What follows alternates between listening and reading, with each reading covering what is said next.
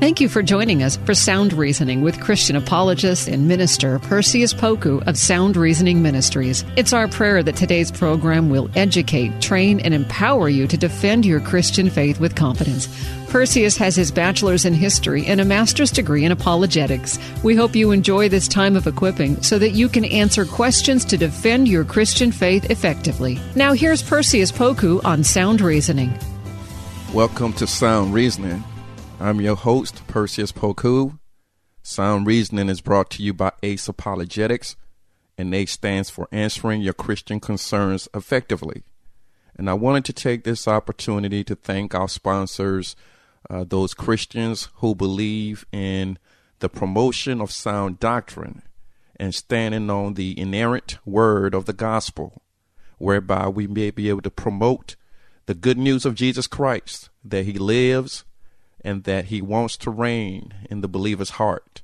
So we as Christians, we do have a job in front of us. We have a task to promote the doctrine of Jesus Christ, which is called the gospel. Uh, there are those around us, those in our homes, those abroad that need to hear the good news of Jesus Christ that God so loved the world that he gave his only monogenes son, which is his only unique son, that whosoever uh, will that accepts him shall not perish, but should have everlasting life. John 3:16, one of my favorite passages. So this is our third uh, episode dealing with Christian ethics. Christian ethics and we've been talking about the contrast between Christian ethics versus that of worldly ethics or teleological ethics in contrast to deontological duty centered ethics that the Christian has uh, as dictated by the scriptures and rooted in the gospel itself.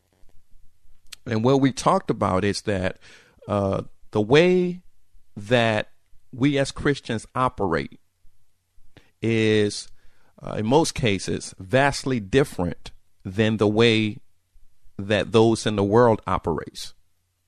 For those that are non Christians, lean unto their own understanding, and the Christian uh, really doesn't have that luxury.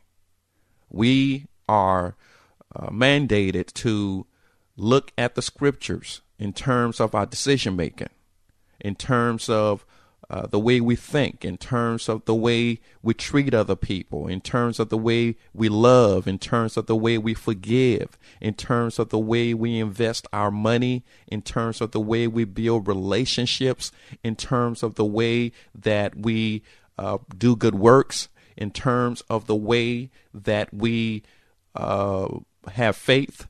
Uh, the Bible is our plumb line. So, as Christians, we don't have this freedom to do what we think is right necessarily without filtering through the lens of the scriptures itself. So, in the past episodes, we talked about uh, the non Christian view of ethics, where in the world uh, there's something called might is right, M I G H T. Might is right. And basically, uh, that's promoting uh, this this sense that uh, what is right or wrong is determined by the stronger party. And our argument against that is again, uh, if you look at history, we've had incidents where the stronger party um, got their vote across and they were very influential, but what they did was not necessarily right in a lot of cases and we use the examples of slavery in the Americas. Uh, we use the examples of um, uh, uh, other countries that uh, had groups, political groups or social groups that misused their power, even though they were the majority. Uh, we talked about the uh, example of the Jew, Jews and, and, and the Nazis uh, in terms of the uh, Nazis having the power and the ability to uh, do what they did with their prisoners And just because they had the might didn't necessarily mean what they did was right. So that's the whole point of that argument. It's just because uh, uh, a human social group or a human political group decide that we have the votes uh, so we're going to pass legislation or we're going to advocate certain principles doesn't mean necessarily that what they're promoting is consistent with what our creator would like for us to do. So it doesn't make it necessarily right. And by the way, what makes something right or wrong is never dependent on hum- on human beings. There must be a transcendent lawgiver so without a transcendent lawgiver, why do we have laws? Who is giving those laws? Who's prescribing those laws? And my argument is that even before uh, any one of us got here, God had already uh, given us these laws with the creation of the universe. So truth came out of the nature of God, and now the the the ethics that I'm talking about, the transcendent, universal, global ethics, transcends culture, transcends time, transcends uh, status, transcends everything we could think about because when God created the universe, He deposited truth with it, and there are moral codes that came with the creation of the universe.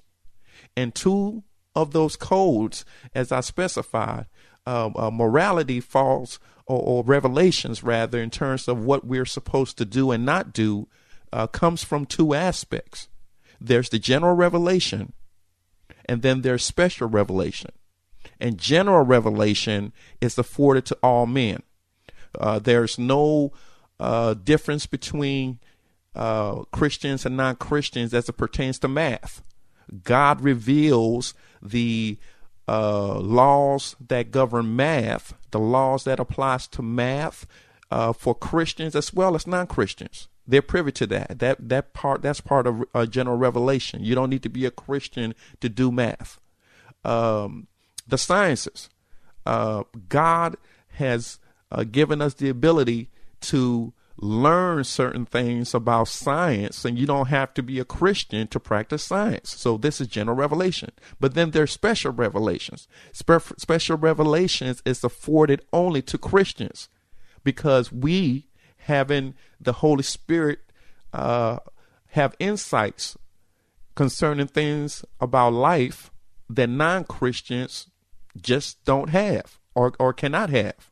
So through the power of the Holy Spirit, God speaks to Christians in a special way and gives certain insights about life that those that are not that are not Christians uh, cannot have.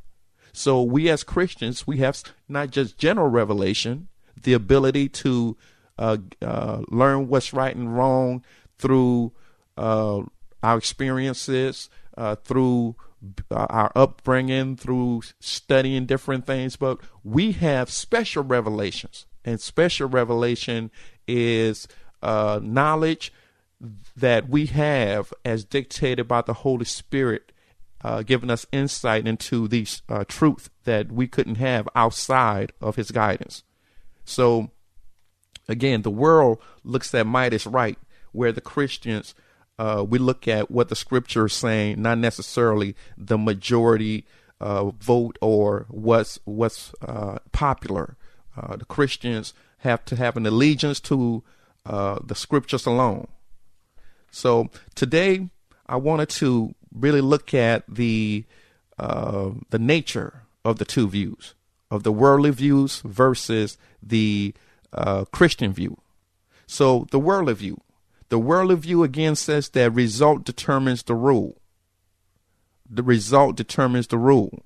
So uh, if I want to get a promotion, uh, if I believe in this rule, this is the worldly view, the result determining the rule. If I want to get a promotion, then I can fudge on my timesheet uh, because the result is uh, I want to get this promotion. And even though I haven't fulfilled my part of the bargain by uh, being on time and uh, doing the work I'm supposed to do, I'm going to alter my timesheets uh, in order for me to get this promotion. or if I need to uh, fabricate a story about someone in order for me to gain an edge, I'm going to do it because my, the result is I need to get this promotion and nothing else matters. But for the Christian, this is not acceptable. For the Christian, the rule determines the result. Um, the rule is uh, we should not bear false witness against uh, anyone. So uh, even though I may uh, have a thought that I need to do something unethical, our allegiance ultimately uh, falls within the scope of the scriptures and the holy and leaning on the Holy Spirit. So just because you get a thought that pops in your mind as a Christian doesn't mean that you automatically succumb to those thoughts. And we fight ourselves a lot of times that uh, in order to be obedient and fulfill our covenant with our master.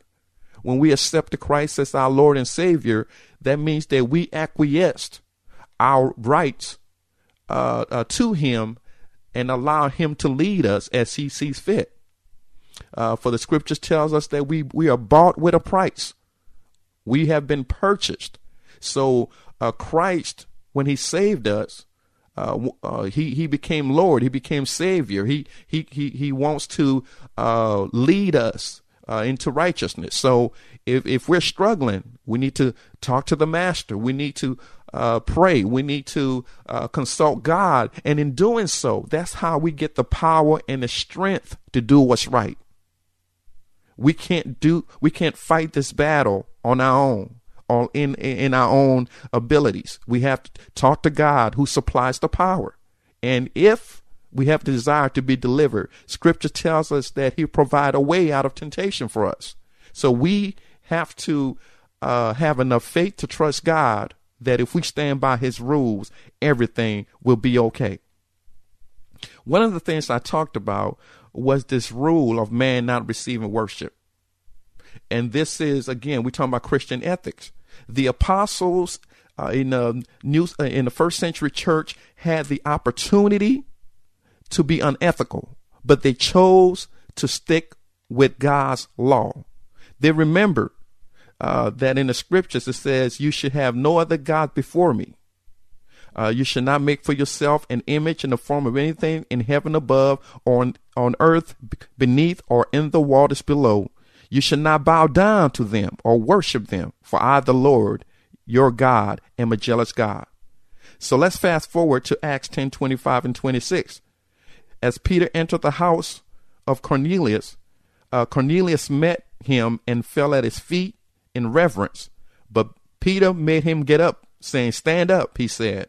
I am only a man myself. Acts 10 25 and 26. Peter remembered what the scripture said. And even though he could have been like many modern day uh, religious leaders and, uh, who are idolized by many of their followers, instead of them uh, saying what Peter is saying, do not worship me. You worship God. Do not revere me. You revere God. You respect me in terms of my position, but don't worship me. Instead of them saying that, they take worship. Uh, uh, they, they, they allow people to idolize them, and that's not right. So, as Christians, we have to always remember what the scriptures are saying, and we have a, a responsibility uh, towards God to do our part. Then in Lystra there sat a man who was lame. He had been that way from birth and had never walked. He listened to Paul as he was speaking. Paul looked directly at him, saw that he had faith to be healed, and called out. And he said, Stand up on your feet. At that, the man jumped up and began to walk. When the crowd saw what Paul had done, they shouted in Lycaonian language, The gods have come down to us in human form. Barnabas, whom they called Zeus, and Paul, they called him Hermes because he was the chief speaker. The priest of Zeus, whose temple was just outside the city, brought bulls and wreaths to the city gates because he and the crowd wanted to offer sacrifice to Paul and Barnabas. But when the apostles uh, Barnabas and Paul heard of this, they tore their clothes and rushed out into the crowd shouting, Friends, why are you doing this? We too are only human like you. We are bringing you good news, telling you to turn from those worthless things to the living God. So again, the apostles knew the scriptures that God is a jealous God and he does not want to share his glory with no one else, including uh, the uh, his creation. So we cannot take what belongs to God for us. We're talking about Christian ethics. Then the second aspect of Christian ethics, in terms of the contrast, in the world, the, ro- the, the result is the basis of the act. The result is the basis of the act. I talked about uh, there was a Nevada high school student who claimed to have received scholarship offers for uh, football from various schools, but those scholarships actually never existed. At a school assembly, this uh, athlete announced that he had received offers from specific university. However, this was not the case. He was quoted as saying, "I wanted to play Division One ball more than anything else. When I realized that wasn't going to happen, I made up what I wanted to be reality." And then he apologized. So he was using the worldly ethic, which is the result, is the basis of the act. But for the Christian, the rule is the basis of the act. We act according to the rules, not the other way around. So, for example, uh, Joseph had an opportunity to sleep with Potiphar's wife. Joseph had an opportunity to succumb to his natural desires. But Joseph in Genesis 39 says, How can I do this wicked thing and sin against God? So again, um, not just what we want to do, but what is it that God wants us to do? We all have temptations, we all have desires, but it's not an excuse for us to do what we want to do. And I realize that the climate in contemporary times is to do what you want to do and label it as a mistake and keep moving on. Well, if you do something through premeditation, it's not a mistake. It, it, it, it means that you uh, intentionally violated uh, perhaps the laws of God. But Joseph wasn't going to give in to his desires and wasn't going to make up any excuses. He said, How can I do this wicked thing and sin against God? Uh, because adultery is a sin. Then, um, when we read, and whatever you do in word or deed, do everything in the name of the Lord Jesus, giving thanks to God the Father through him, Colossians 3:17. So whatever we do, we need to make sure that it brings glory to God. Why? Because the rule is the basis of the act. Then uh, Proverbs 19 and 1 says, Better the poor whose walk is blameless than a fool whose lips are perverse. So I'd rather be poor in terms of I'd rather be in good standings regardless of what my bank account looks like. If I'm following God, if I'm doing what He asked me to do, that in itself is rich. That means that I'm already prosperous. Just because someone has money in the bank doesn't mean that they're able to sleep at night. Is it okay to have money in the bank? Of course. God is not against having uh, financial prosperity if He's given it to you. But if you are giving it to yourself, you may be out of sync with the will of God. Because a lot of people are hoarding a lot of material wealth, but they're out of sync, out of step with the God they say they believe in. So don't be distracted by what the world is doing. Stop trying to keep up with everyone else. What matters most are the things written on the heart, and what matters most are our our our actions in terms of how we are walking through our Christian ethics in order to please our God. That's what matters. So if you are living righteously, if you're living in accordance to God's uh, directive, if you're living according to the scriptures, then you're already rich. You're already blessed because God smiles on that. God is behind you. So please don't be distracted or get caught up in what other people are doing. If other people are doing wrong, you be the light. You be the one. You be the difference. For we can't uh, start acting contrary to uh, the laws that God has given us. Then Colossians 3 and 9 says, Do not lie to each other, since you have taken off your old self with its practices. So Christians should not engage in behavior that is uh, associated with the world in terms of those things that are contrary to the will of God. God does not want us to be liars, and that shouldn't be found in churches. Even though they exist, it should not exist. Once again, Christian ethics does not deal with what's being done in, in, in terms of what others are doing, but rather what ought to be done. So when we uh, have these discussions about Christian conduct, let's ask one another what ought to be done, not what is being done. There's a lot of things being done, but they should not be uh, uh be done according to the scriptures. Then in the world, uh, the rule is good because of the result. The rule is good because of the result. Where the, in Christianity, the rule is good regardless of the result. So, for example, in the worldly ethic, if the rule is good because of the result, then you have situations like the uh, Bernie Madoff scandal.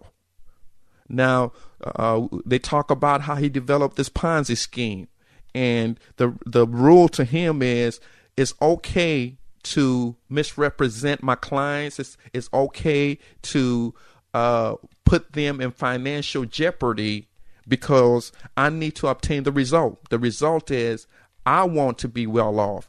I want to be happy. I need money in order for me to sustain uh, my habits. So it's okay for me to lie to these clients, even though I'm putting their uh, financial welfare at risk.